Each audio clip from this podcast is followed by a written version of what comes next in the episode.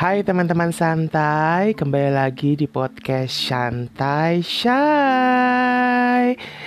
Di podcast kali ini gue mau membahas soal isu yang lagi heboh di dunia nih. Lagi santer banget pokoknya. Banyak di pemberitaan. Ya pokoknya di media cetak, uh, portal berita, dan bahkan berita di televisi. Ya kan? Nah, pasti beberapa hari ini nih kalian tahu nih soal yang namanya virus corona. Ya kan? Virus corona. Virus itu tuh katanya tuh masih saudaraan tuh sama virus MERS dan SARS. Nah, um, virus ini tuh pertama kali ditemukan di Cina, tepatnya di kota Wuhan. Ini kalau nggak salah ya teman santai kalian bisa lihat kok beritanya di beberapa portal ya. Itu tuh uh, di kota Wuhan sendiri tuh ada nama uh, ada tempat yang dijadikan ground zero dari virus tersebut. Gitu. Wah, wabah ini tuh pertama kali diumumkan oleh Organisasi Kesehatan Dunia WHO pada 9 Januari 2020. Uh, jadi WHO mengatakan wabah tersebut mirip dengan flu Berdasarkan pada sejumlah kasus pneumonia yang telah dilaporkan di Wuhan, wabah tersebut diduga berasal dari hewan hidup yang dijual di pasar Huanan di Cina. Jadi itu pasar Huanan tuh ada di kota Wuhan, di Cina sana gitu kan. Nah, namun keberadaan virus corona ternyata sudah terdeteksi sejak akhir Desember 2019 lalu. Waduh, gimana tuh? Jadi ya, oke, sekarang kita bahas nih Nama virus corona ini adalah novel coronavirus atau 2019 nCoV atau 2019 nCoV. Hingga saat ini tercatat sudah uh, sekitar kurang lebih ini ya eh, nggak uh, tahu deh sampai sekarang udah berapa pokoknya kurang lebih tercatat sekitar 14 negara yang sudah tertular oleh virus ini Nah, diketahui novel coronavirus ini merupakan virus penyebab penyakit saluran pernafasan di mana virus ini masih satu keluarga dengan virus SARS dan virus MERS. Jadi tuh virus SARS tuh dulu kan sempat heboh tuh di beberapa tahun belakangan sampai juga di MERS gitu kan. SARS tuh sempat uh, mengguncang Singapura, Hong Kong gitu kan dan MERS itu tuh uh, sekitar di negara Timur Tengah kayak gitu tuh. Tuh sempat mewabah tuh virus MERS itu gitu kan. Nah, ini nih uh, kalau di uh, Indonesia tuh ya uh, ada salah satu dokter spesialis mikrobiologi klinik dari Departemen Mikrobiologi Fakultas Kedokteran Universitas Gejah Mada ya Dokter R Ludang Pradipta R M Biotech uh, SPMK pokoknya gitu deh mengungkapkan bahwa virus 2009 nCoV saat ini masih dilakukan penelitian lebih lanjut untuk bahaya yang ditimbulkan. Meskipun demikian, virus ini sudah membunuh kurang lebih nih, kurang lebih nih. Kayaknya sih kemarin berat, terakhir tuh lebih dari 41 orang ya. Tapi di 41 orang ini di Cina. Ini di informasi yang, eh, maksudnya ini informasi yang gue dapat sih dari satu sumber uh, portal berita lah gitu. Tapi berdasarkan penelitian, virus ini tuh masih belum dipastikan apakah berbahaya atau tidak. Justru tuh kemarin sempet ya tuh gue deng uh, dekan denger ya gue baca berita bahwa ada beberapa pasien yang terkena virus corona ini tuh sudah pulang dari rumah sakit. Jadi kan mereka udah dinyatakan sembuh gitu. Cuma kita nggak tahu kan perkembangan ke depannya gimana gitu kan. Tapi tuh uh, virus novel coronavirus atau 2009 nCoV itu memang memiliki kesamaan dengan virus corona jenis lain seperti MERS dan SARS. Umumnya nih ya, uh, 2009 nCoV memiliki uh, gejala umum bagi orang yang terinfeksi. Jadi itu kayak orang flu biasa gitu loh seperti demam, batuk, kelelahan, sakit tenggorokan, sakit kepala, hemoptisis, dan diare itu jadi kayak kita sakit flu tuh pasti kan kita tuh ngalamin hal-hal yang seperti itu ya kayak demam batuk kayak gitu-gitu deh. Kalau kalian kena hujan terus kalian batuk pilek batpil deh batuk pilek pasti lemes. Terus uh, perutnya nggak enak. Itu tuh memang gejalanya tipe sih sebenarnya gitu. Nah jadi uh, dari mana sih virus ini bisa ada gitu kan? Dari beberapa pemberitaan, dari beberapa yang gue juga baca bahwa virus ini tuh diakibatkan oleh konsumsi uh, hewan liar. Ah ya, kalau di pasar Huanan ini nih di Cina nih ya itu tuh katanya orang-orang orang-orang Wuhan nih justru bukan orang-orang Wuhan jadi di Wuhan itu terkenal dengan konsumsi kelelawar atau ular jadi kok jadi lu bayangin aja nih ya teman teman santai ya. Di Wuhan tuh terkenal dengan uh, sup kelelawar. Nah katanya sup kelelawar ini tuh uh, apa namanya bisa menyembuhkan penyakit deh katanya buat obat gitu. Tapi emang dulu iya jadi dulu tuh waktu gue kecil tuh kalau gue ke supermarket ya pokoknya salah satu supermarket di uh, Jakarta gitu kan uh, itu dijual tuh di tempat uh, daging beku ya itu ada namanya kelelawar warnanya hitam gitu gitu tuh. Itu katanya kata kata nyokap gue bahwa kelelawar tuh bisa menyembuhkan uh, penyakit asma atau meredakan penyakit asma. Kakak gue kan sakit asma ya.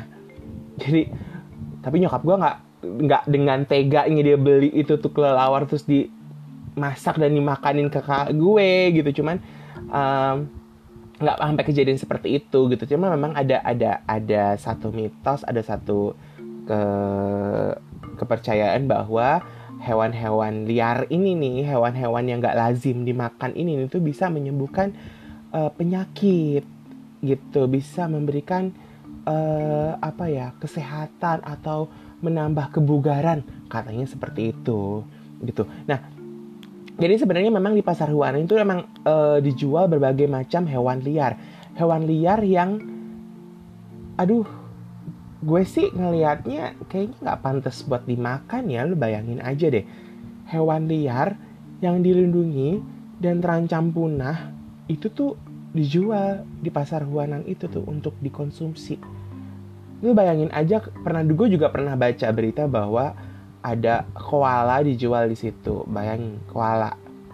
Di Australia sendiri aja uh, konsumsi kanguru aja tuh sudah dibatasi gitu loh karena hanya kanguru-kanguru yang diternakan dan untuk dikonsumsi aja yang boleh dimakan tapi kalau kangguru-kangguru liar tuh nggak boleh. Tapi nggak ada tuh di orang Australia dalam daftar menu makanan tuh koala itu tuh nggak ada gitu pak. Di pasar Huanan ini tuh ada tuh koala dijual gitu kan. Uh, aduh nggak nggak ngerti lagi deh gitu kenapa sampai ada uh, kepercayaan seperti itu gitu. Cuman buat gue sih gue makan yang biasa-biasa aja lah ya. Makanan-makanan kayak gitu enggak deh gitu. Gitu tuh. Tapi di Indonesia sendiri tuh uh, makanan-makanan yang enggak lazim tuh banyak dijual sih sebenarnya ya. Ya paling gampang deh gitu kan konsumsi daging anjing. Ya kan? Gitu katanya sebenarnya sih kalau konsumsi daging anjing tuh ya uh, resikonya tuh terkena rabies atau penyakit lain yang dibawa oleh si anjing tersebut gitu kan jadi bisa tuh kalau kita konsumsi daging anjing terlalu berlebihan atau mungkin pas anjingnya nggak sehat atau sakit ya kita nggak tahu dia bawa penyakit apa. Kan kayak gitu tuh kita bisa tuh kena rabies gitu. Bahkan kita mengkonsumsi ikan hiu aja tuh sebenarnya dilarang. Kenapa? Mungkin yang pertama adalah kita melindungi dari uh, ekosistem juga ya. Maksudnya si ikan hiu ini kan uh, biar nggak punah gitu kan yang kedua adalah ikan hiu itu tuh dagingnya katanya banyak mengandung merkuri. Jadi mereka kan kadang-kadang hidup di air dalam ya. Kita nggak tahu juga apalagi laut sekarang tuh polusinya waduh. Bener-bener kan gitu. Nah kalau di Indonesia tuh ada daerah. Nih kalau di Cina tuh kan namanya di Wuhan ya di pasar Huanan itu ya. Kalau di Indonesia tuh ada tuh pasar hewan-hewan yang nggak lazim. Sebenarnya kalau dibilang nggak lazim, ya emang gak lazim sih ya gitu. Cuman nggak lazim aja gitu. Tuh ada tuh di daerah uh, Tomohon namanya pasar Tomohon tuh ada di Sulawesi Utara ya. Di pasar Tomohon itu memang banyak dijual tuh kelelawar hutan tikus hutan ular piton ular kobra anjing hidup kucing hidup dan beberapa hewan lain gitu. Masalahnya tuh yang dijual anjingnya tuh bukan anjing yang udah dipotong udah di dagingnya doang gitu ya mungkin orang nggak akan ngelihat gitu. Cuman kalau kita tuh datang ke pasar Tomohon itu tuh kita ngelihat anjing hidup ada di kandang kalian tuh milih. Jadi kalau kayak kayak ibu kalian atau uh, mama kalian ke pasar mau beli ayam negeri eh bukan ayam negeri ayam kampung justru ayam kampung yang masih hidup. Jadi tuh pilih tuh ayamnya mana yang bagus. Nah ini juga gitu anjingnya mana yang bagus kucingnya mana yang bagus kayak gitu. Dan itu tuh langsung kalau kita udah milih langsung dibunuh jadi untuk dikonsumsi gitu kan. Nah eh gue sih nggak tega ya maksudnya gue tuh pencinta anjing gue tuh emang suka gue suka anjing gitu. Buat gue makan daging anjing tuh kayak aduh gue udah ngebayangin waktu kecilnya lucunya. Nggak banget deh gitu. Apalagi udah ngebayangin aduh ada penyakit apa ya dengan anjing ini? Gitu. Karena sesehat-sehatnya anjing tuh kita nggak tahu dia tuh ada penyakit apa di tubuhnya kan kayak gitu ya kan Nah, sebenarnya sih uh, bukan cuma di Tomohon ya, di Sulawesi Utara doang ya. Di, di Jawa sendiri tuh ada tuh. Di Solo, karena kebetulan kan orang tua gue orang Solo, jadi gue tuh suka pulang pulang kampung ke Solo gitu kan. Bukan pulang kampung ya, pokoknya karena di, di Solo juga udah gak ada siapa-siapa sih sebenarnya. Tapi gue tuh ke Solo tuh kayak liburan aja gitu. Tuh tuh ada tuh warung. Tulisannya jamu, tapi yang jual apa? Daging anjing. Jadi uh, pemerintah kota Solo sendiri sebenarnya udah udah mulai melarang ya. Istilahnya dari Jawa Tengah sendiri tuh udah melarang konsumsi daging anjing. Bahwa kan uh, apa namanya ada larangan pokoknya perda di Solo itu ada larangan bahwa uh, tidak boleh lagi memperjualbelikan anjing untuk dikonsumsi. Kayak gitu. Temen gue tuh paling ini deh pendukung banget deh dia pencinta banget hewan. Dia tuh uh, pencinta anjing. Kayak dia salah satu pencinta hewan kebetulan tinggal di Solo. Itu sebel banget kalau udah ngeliat yang warung-warung tulisannya jamu jamu jamu gitu tuh. Sebenarnya itu jualannya daging anjing gitu kan. Tuh jadi uh, jangan ya teman-teman santai. Kita jangan konsumsi hewan-hewan yang gak lazim deh. Makan aja ayam lah sapi. Ya memang emang dikonsumsi untuk emang layak dikonsumsi lah. Kadang gini sapi, kambing, ayam aja itu tuh bisa membawa penyakit kalau mereka uh, tidak dibesarkan dengan layak atau tidak dibesarkan dengan sehat atau tidak dirawat dengan uh, layak sebagai uh, bahan kebutuhan konsumsi ya gitu. Mereka juga akan menimbulkan penyakit. Kak ini hewan liar yang kita nggak tahu dia makan apa di alam liar, bagaimana kehidupan dia di alam liar kan seperti itu gitu kan jadi ya udahlah kita tuh jangan deh mengkonsumsi makanan bukan makanan ya istilahnya binatang-binatang yang emang nggak layak untuk kita konsumsi gitu kan nah kembali lagi ke virus corona nih ya. Ternyata efek lain dari virus corona nih kita berkembang lagi sedikit aja sedikit aja kita berkembang lagi bahwa virus corona ini adalah katanya bisa menyebabkan krisis ekonomi dunia. Hmm. Tapi sih kayak di film-film gitu ya kalau ada wabah jadi bisa kayak film-film zombie gitu ada wabah zombie gitu tuh yang memang seluruh dunia akhirnya banyak terjangkit ekonomi juga langsung akhirnya ambruk ambrol gitu kan jadi wabah uh, mematikan virus corona itu tuh nggak hanya bisa jadi ancaman mematikan aja bagi Cina tapi juga bagi dunia gitu kan bahkan di New York Times itu tuh sempat menuliskan bahwa virus corona bisa menjadi ancaman serius bagi ekonomi global yang bisa berujung pada satu krisis ekonomi. Uh, ya kan? Hmm. Gimana tuh? Krisis mana lagi itu kayak tahun 98 ya kan? Tapi ini gara-gara virus gitu. Cuman uh, kita kan kita nggak kita nggak tahu lah bagaimana nanti eh, orang-orang uh, di seluruh dunia ini menghadapi virus-virus yang makin lama makin berkembang, bermutasi dan ada virus-virus baru yang kita juga nggak tahu. Nah, dalam artikel yang dipublikasikan dengan judul How China's Virus Outbreak Could Threaten the Global Economy itu dipaparkan bahwa kejatuhan pasar keuangan dunia pada hari Kamis nih tanggal 23 Januari 2020 di mana kejadian tersebut diindikasikan sebagai sinyal ketakutan akan krisis ekonomi global. Nah, jadi uh, ya udah apa yang diceritain di film-film tentang virus gitu tuh emang bakalan bisa terjadi gitu loh cuman itu kan balik lagi kepada kita gitu kan.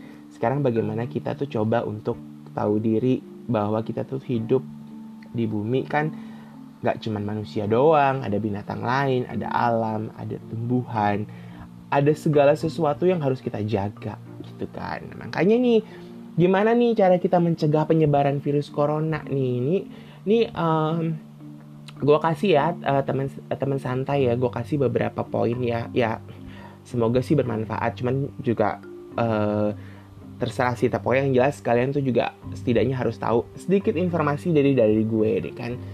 Ya yang pertama itu adalah meningkatkan perilaku dan pengetahuan masyarakat. Artinya uh, penyebaran virus corona dari Tiongkok atau Cina ini nih berdasarkan Kemenkes Republik Indonesia yang utama adalah meningkatkan perilaku dan pengetahuan masyarakat.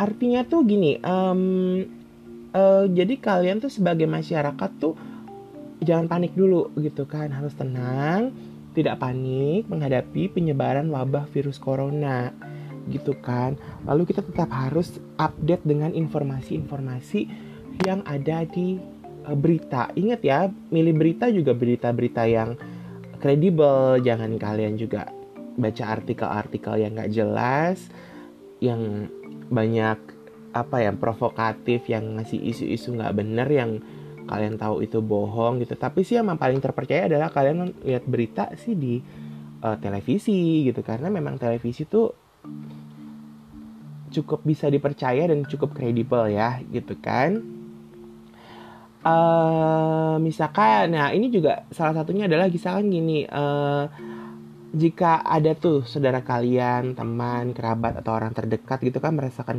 gejala, umum dari pneumonia seperti demam, batuk dan sulit bernafas, segera konsultasi ke dokter guna untuk mendapatkan penanganan yang tepat dengan segera gitu. Jadi kalau kalian tuh ada orang-orang terdekat yang punya gejala-gejala seperti pneumonia gitu, ya pokoknya yang pasti tiga dasar ya ada demam batuk dan kayak sulit bernafas gitu tuh. Nah itu tuh udah langsung bawa ke dokter aja dulu. Kita tapi kita nggak pernah bisa prediksi apakah itu corona atau pneumonia pneumonia, ya allah susah banget ya. Nama ilmiah ya bo. Pneumonia atau flu biasa. Jadi karena gejalanya tuh tipe jadi kalian tuh harus memperhatikan diri kalian juga orang-orang sekitar. Jadi kalau kalian udah ngerasa gejala-gejala seperti itu, udah ke dokter deh gitu coba pengen tahu itu sakitnya sakit apa. Nah, yang kedua adalah menerapkan pola hidup sehat dan bersih. Nah, pemerintah tuh meminta ya, jadi masyarakat tuh agar senantiasa menerapkan perilaku hidup bersih dan sehat setiap hari. Caranya tuh gimana? Jaga kebersihan. Udah pasti lah jaga kebersihan ya Bersihan tuh dengan cara mencuci tangan menggunakan air mengalir dan sabun selama 20 detik lalu bilas. Jadi tuh kalian tuh mencuci mencuci tangan tuh pakai sabun itu selama 20 detik. Kalau kalian suka ke rumah sakit ya, jadi eh, gue tuh kalau ke rumah sakit tuh kalau ke toilet tuh uh, terutama ada salah satu rumah sakit swasta di Jakarta ya.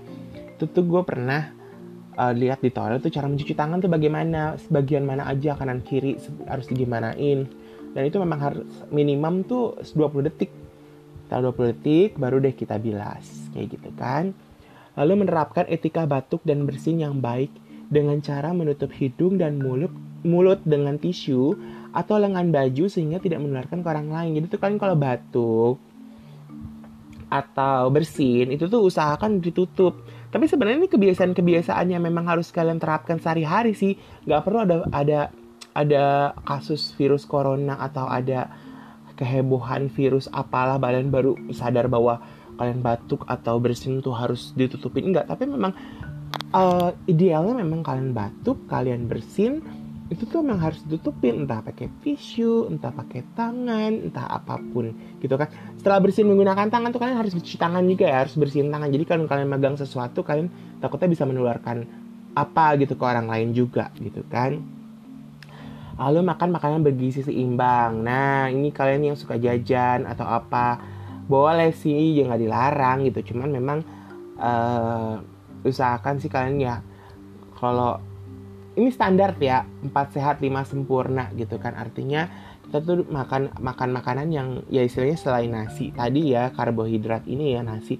Kalau kalian nggak makan nasi ya kalian bisa pengganti cari pengganti karbohidrat yang lain gitu. Artinya uh, yang penting punya kandungan gizi yang seimbang yang sama gitu. Tuh yang penting ada sayur ada lauk yang uh, ada protein yang pastinya dan juga um, protein hewani ya. Terus uh, udah gitu ada buah-buahan kayak gitu. Jadi ada beberapa temen sih. Ya gue gue nggak tahu ya anak milenial sekarang tuh agak susah suruh makan sayur. Katanya sayur tuh nggak enak gitu kan. Tapi memang dulu tuh gue kecil tuh gue makan sayur susah gitu. Cuman pernah nyokap gue masak satu kali masak sayur gue makan makin ke depan gue akhirnya makin suka sayur. Tapi gue sih lebih prefer suka buah ketimbang suka sayur. Tapi gue tidak menolak sayur gitu. Tapi gue buah akan makan lebih banyak gitu. Kalau lauk mah nggak usah diomongin gitu. Dari kecil lauk sama nasi makan lauk pakai nasi bukan makan nasi pakai lauk. Jadi um, itu ya kan? Lalu melakukan olahraga minimal setengah jam setiap hari. Nah setengah jam tuh lari-lari kecil ke mau sit up mau push up adalah ya pokoknya kalian lakukanlah setengah jam setidaknya minimal setiap hari gitu. Hmm, gue mm, eh, gue sih udah berapa tahun ya berapa lama ya nggak olahraga ya. Uh, tapi memang kayaknya perlu sih karena emang menjaga kebugaran tuh salah satunya juga dengan olahraga entah lari-lari kecil entah melakukan kegiatan apa pun. Karena kalau lo tuh nggak melakukan kegiatan nih kita nggak usah ngomongin olahraga. Nggak kerja aja kita nggak punya kegiatan aja. Berapa bulan lo cuma di rumah diem tidur ngapa-ngapa sakit lo badan lo. Beneran.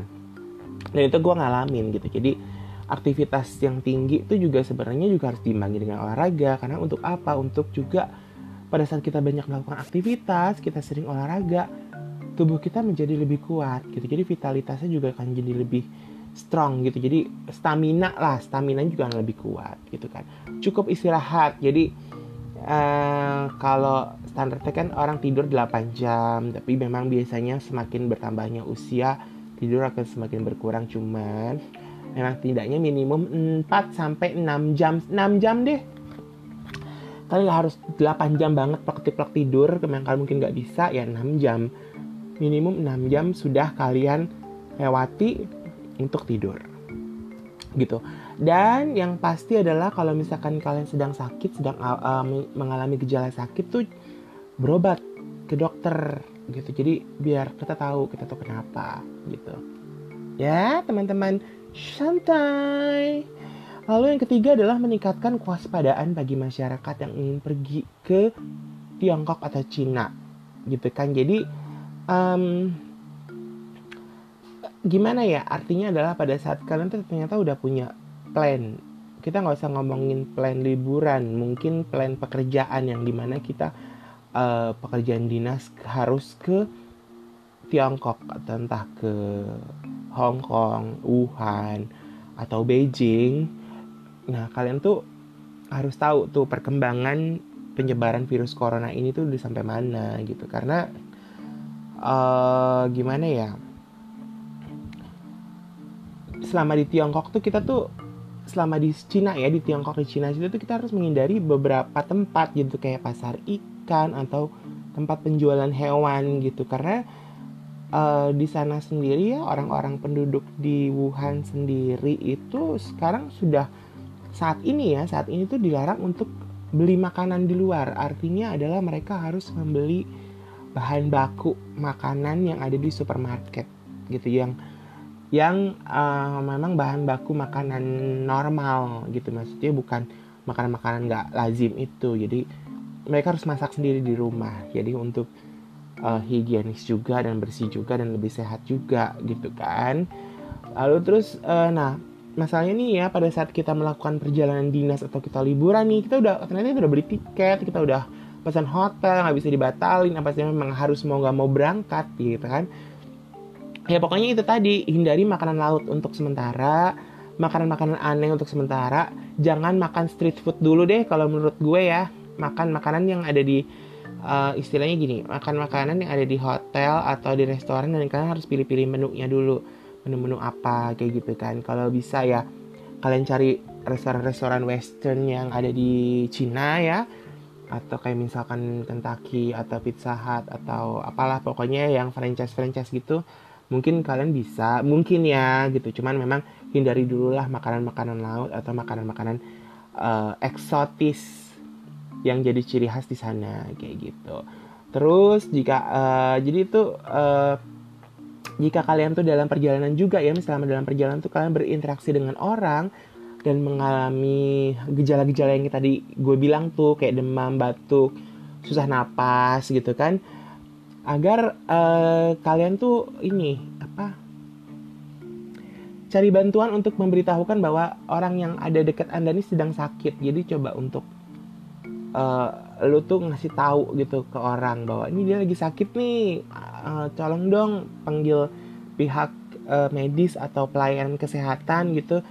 Kalau nggak diantarin apa kayak gimana. Kayak gitu. Jadi jangan kalian tuh diem aja. Takutnya nanti dia ada indikasi ke corona walaupun belum tentu gitu. Cuman memang kan tadi kan gue udah bilang kalau ada gejala sakit dikit tuh kita harus segera, segera berobat. Kayak gitu flu flu dikit tuh kita harus segera berobat. Uh, ini sih sebenarnya tugas negara sih ya. Kayak kita tuh ngejaga pintu masuk ke negara. Jadi Kementerian Kesehatan tuh sudah meningkatkan penjagaan tuh di bandara-bandara internasional yang ada di Indonesia.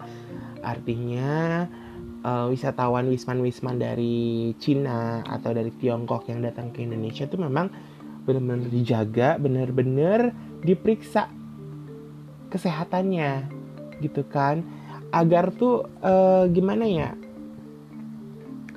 uh, biar virus itu nggak menyebar karena sampai saat ini memang Indonesia tuh belum masuk negara yang terpapar gitu. Tapi berita terbaru juga memang ada beberapa uh, rumah sakit yang melaporkan bahwa ada pasien yang terindikasi. Ini hanya indikasi ya, guys. Jadi uh, belum apa ya, belum belum positif bahwa dia tuh terkena corona gitu. Nah, yang pasti juga kalian tuh juga ini nih yang paling penting nih sekarang nih pakai masker ke mana-mana. Sebenarnya memang kalau dengan tingkat polusi Jakarta yang luar biasa seperti ini ya buat kalian yang tinggal di Jakarta ya pakai pakai masker tuh emang harus tahu. Karena gila polusinya tuh waduh. Gak banget gitu gak gak sehat banget buat kita hirup gitu kan udaranya. Jadi memang pakai pakai masker tuh udah jalan yang paling tepat salah satunya bukan tepat paling mudah lah untuk dilakukan. Kita bisa beli di beberapa apotik atau di supermarket atau di minimarket gitu kan yang mereka menjual masker-masker yang proper untuk istilahnya kita menghindari dari virus-virus tersebut gitu kan. Lalu sebenarnya ini juga salah satu upaya pemerintah sih yaitu memperbanyak pelayanan kesehatan ya. Jadi pelayanan kesehatan ini juga sebenarnya juga uh, penting sih. Sebenarnya nggak harus lah nunggu-nunggu virus menyebar atau gimana. Harusnya pelayanan kesehatan tuh harus sudah lebih aware dengan uh, apa ya penyebaran virus atau penyakit yang tiba-tiba ada atau baru gitu kan. Kita kan kita nggak pernah nggak pernah tahu gitu kan kapan. Jadi memang harusnya pemerintah tuh lebih sigap aja gitu untuk uh, menghadapi berbagai macam masalah kesehatan gitu. Kayaknya agak lumayan panjang ya gue bikin gue bikin podcast hari ini gitu kan. Tapi setidaknya gue juga sedikit memberikan informasi kepada kalian bahwa uh, kalian tuh bisa untuk jaga eh, kesehatan yang pasti ya satu jaga kesehatan jaga makanan, olahraga, makan makanan yang bergizi dan yang pasti jaga kebersihan. Jadi kalian harus mencuci tangan kalian dengan baik gitu. Mencuci kalian tangan kalian tuh ya minimum 20 detik yang seperti tadi gue bilang kayak gitu. Jadi gue juga minta maaf ya kalau misalkan ada informasi yang salah atau informasi yang tidak lengkap atau informasi yang belum update ya saya mohon maaf ya mungkin gue agak ada agak kelewat. Ya namanya juga manusia ya kan? Teman-teman santai ya kan? Ya, tapi setidaknya kita memberikan pandangan baru nih tentang perlunya menjaga kehidupan kita gitu kan? Kehidupan makhluk lain juga agar bumi ini tuh tetap lestari gitu tuh. Kalau ya kan? Jadi gak usah deh kita makan makanan makanan um, dari binatang-binatang yang nggak lazim. Artinya kita tetap jaga mereka hidup di alam karena tuh gimana? Kalau kalian tuh ngambil makanan bukan ngambil makan ngambil deh hewan yang untuk kalian konsumsi gitu kan. Kalian tuh juga sebenarnya merusak rantai makanan dari hewan tersebut. Kayak misalkan kenapa kok ular juga bisa menularkan si virus corona ini gitu? Misalkan ular makan kelelawar lalu ularnya dimakan manusia. Nah sama aja dong gitu. Sama juga dengan ikan gitu. Misalkan uh, dia uh, ikan tuh paling mudah sih kayaknya ya tapi gue nggak tahu juga. Tapi ikan ya mungkin ikan juga memakan sesuatu yang berhubungan dengan virus corona ya kita nggak tahu. Makanya kan zaman dulu perang tuh banyak perangnya waktu ketika perang dunia kedua tuh orang tuh orang-orang tuh banyak yang nggak mau makan ikan. Kenapa? Karena kalau saat perang terjadi itu perang di laut lah kita ya angkatan laut jadi mereka perang di laut itu kan banyak kapal tenggelam dan banyak mayat yang yang jatuh ke laut ya tenggelam. Itu kan dimakan ikan. Nah akhirnya orang-orang tuh nggak mau makan ikan karena ada indikasi bahwa ikan-ikan tersebut tuh makan bangkai manusia gitu. Karena bangkai manusia sendiri tuh juga bangkai ya udah bangke. Makhluk hidup yang sudah menjadi bangkai itu pasti juga banyak mengandung penyakit gitu. Biar kata mau di tanah di air di udara itu udah banyak mengandung penyakit gitu. Jadi bahaya bakterinya banyak banget kayak gitu. Oke. Okay. jadi sampai di sini aja. Jangan sampai di sini ya segitu aja informasi yang gue berikan tentang uh, virus novel coronavirus ini ya yang lagi mengguncang dunia ini gitu kan. Mengguncang hampir seluruh dunia gitu. Jadi kalau gue uh, ya semoga bermanfaat deh buat kalian yang denger semoga sedikit memberikan sedikit informasi sedikit tahu buat kalian yang nggak ya yang males baca gue tahu banget deh. Nah tingkat membaca di kalangan anak muda kan masih rendah ya. Ya mungkin dengan cuap-cuap seperti ini cocot-cocot gue yang eh, nggak uh, penting ya terserah sih kalau kalian anggap ini nggak penting. Tapi ya yang jelas gue sudah memberikan informasi gue sudah memberikan sebuah apa ya wacana baru buat kalian. Kalau kalian dengerin kalian seneng gue seneng. Kalian nggak dengerin juga gue seneng seneng aja dan gue akan bikin terus sampai kalian dengerin ya kan? Terserah gitu. Yang jelas uh, untuk nambah-nambah wawasan lah gitu kan. Kita bagi-bagi wawasan kan nggak ada salahnya. Nah kalau misalkan mau informasi lebih lanjut tentang corona ya kalian bisa baca di portal berita yang ada di internet. Kan kalian pasti punya smartphone ada di koran. Koran tuh masih ada loh kalian belilah gitu baca lah gitu. Nonton TV lah TV nonton TV tuh ya kita nonton berita-berita yang ada di TV gitu seperti apa. Jadi kita update. Gak buta-buta banget gitu jadi biar nggak nggak bukan uh, jadi nggak pas kita ngobrol ke orang tuh kita nggak ya nggak goblok-goblok banget gitu loh jadi ya ngerti lah apa isu-isu terkini. Oke. Okay. Ya. Sampai sini dulu ya. Aku aku belum makan deh kayaknya aku mau makan dulu ya. Ya, ya, ya, ya. Oke. Okay. Shantai say. Bye.